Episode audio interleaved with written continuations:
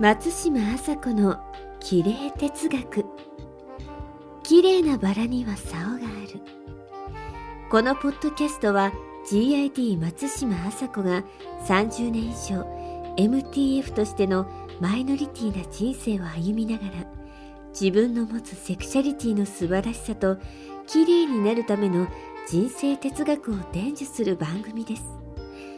さああなたの普段口にしないけれど実はすごく興味があるシークレットな部分に焦点を当てて何者にも縛られないニュートラルな気持ちでお聞きください。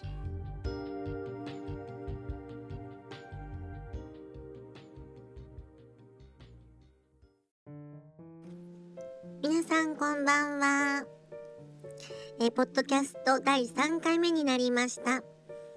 ちょっと2週間ほどえーと、体調悪くしてたりとかあとまあすごく多忙な時期がちょっとあったのでちょっとお休みしてたんですけども、えー、やっと元気になりましたので今日から配信していきます。よろしくお願いします。もう12月になっちゃいましたけどさすがに寝る時に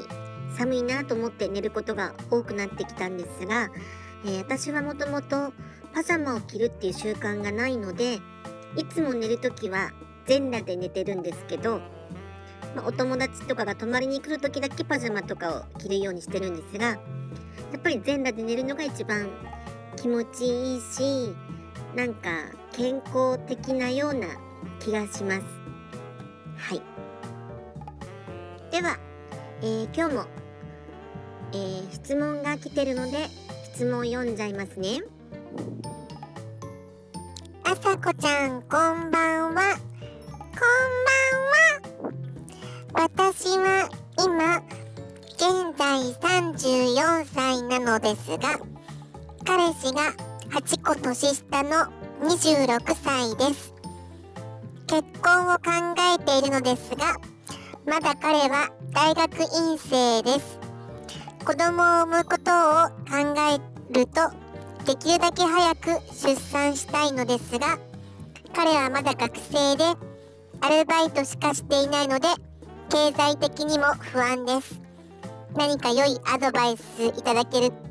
嬉しいです。では質問に答えていきますよ。まず整理するとですね、えー、この彼女は年下でもまあ結構年下の男の子と結婚したいっていう願望と子供を産みたいっていう願望があるっていうことですよね。でそれに伴って、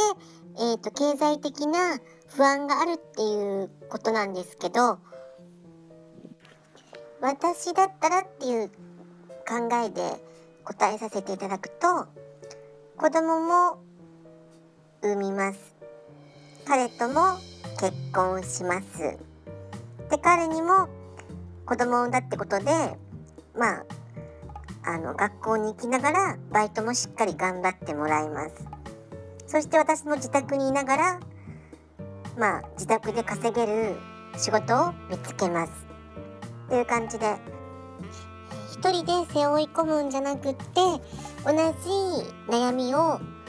まあ、結婚してもらう彼に共有してもらいながら2人で相談しながら、まあ、シミュレーションを結婚する前に立てていくっていうことが大事だと思います。でもそれで結婚をひるむような彼だったとしたらそれはまあ結婚しない方がいいと思うので、えー、考えた方がいいですよね。ではまた来週バイバイ金玉。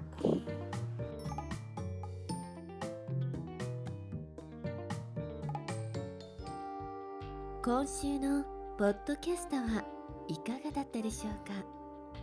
？GID 松島麻子に聞いてみたいタブーな質問やちょっと人には相談できないセクシャリティな質問などがありましたら ASA CO0831 アットマーク gmail.com までお待ちしております。ではまた来週。シークレットなこの場所でお会いしましょう。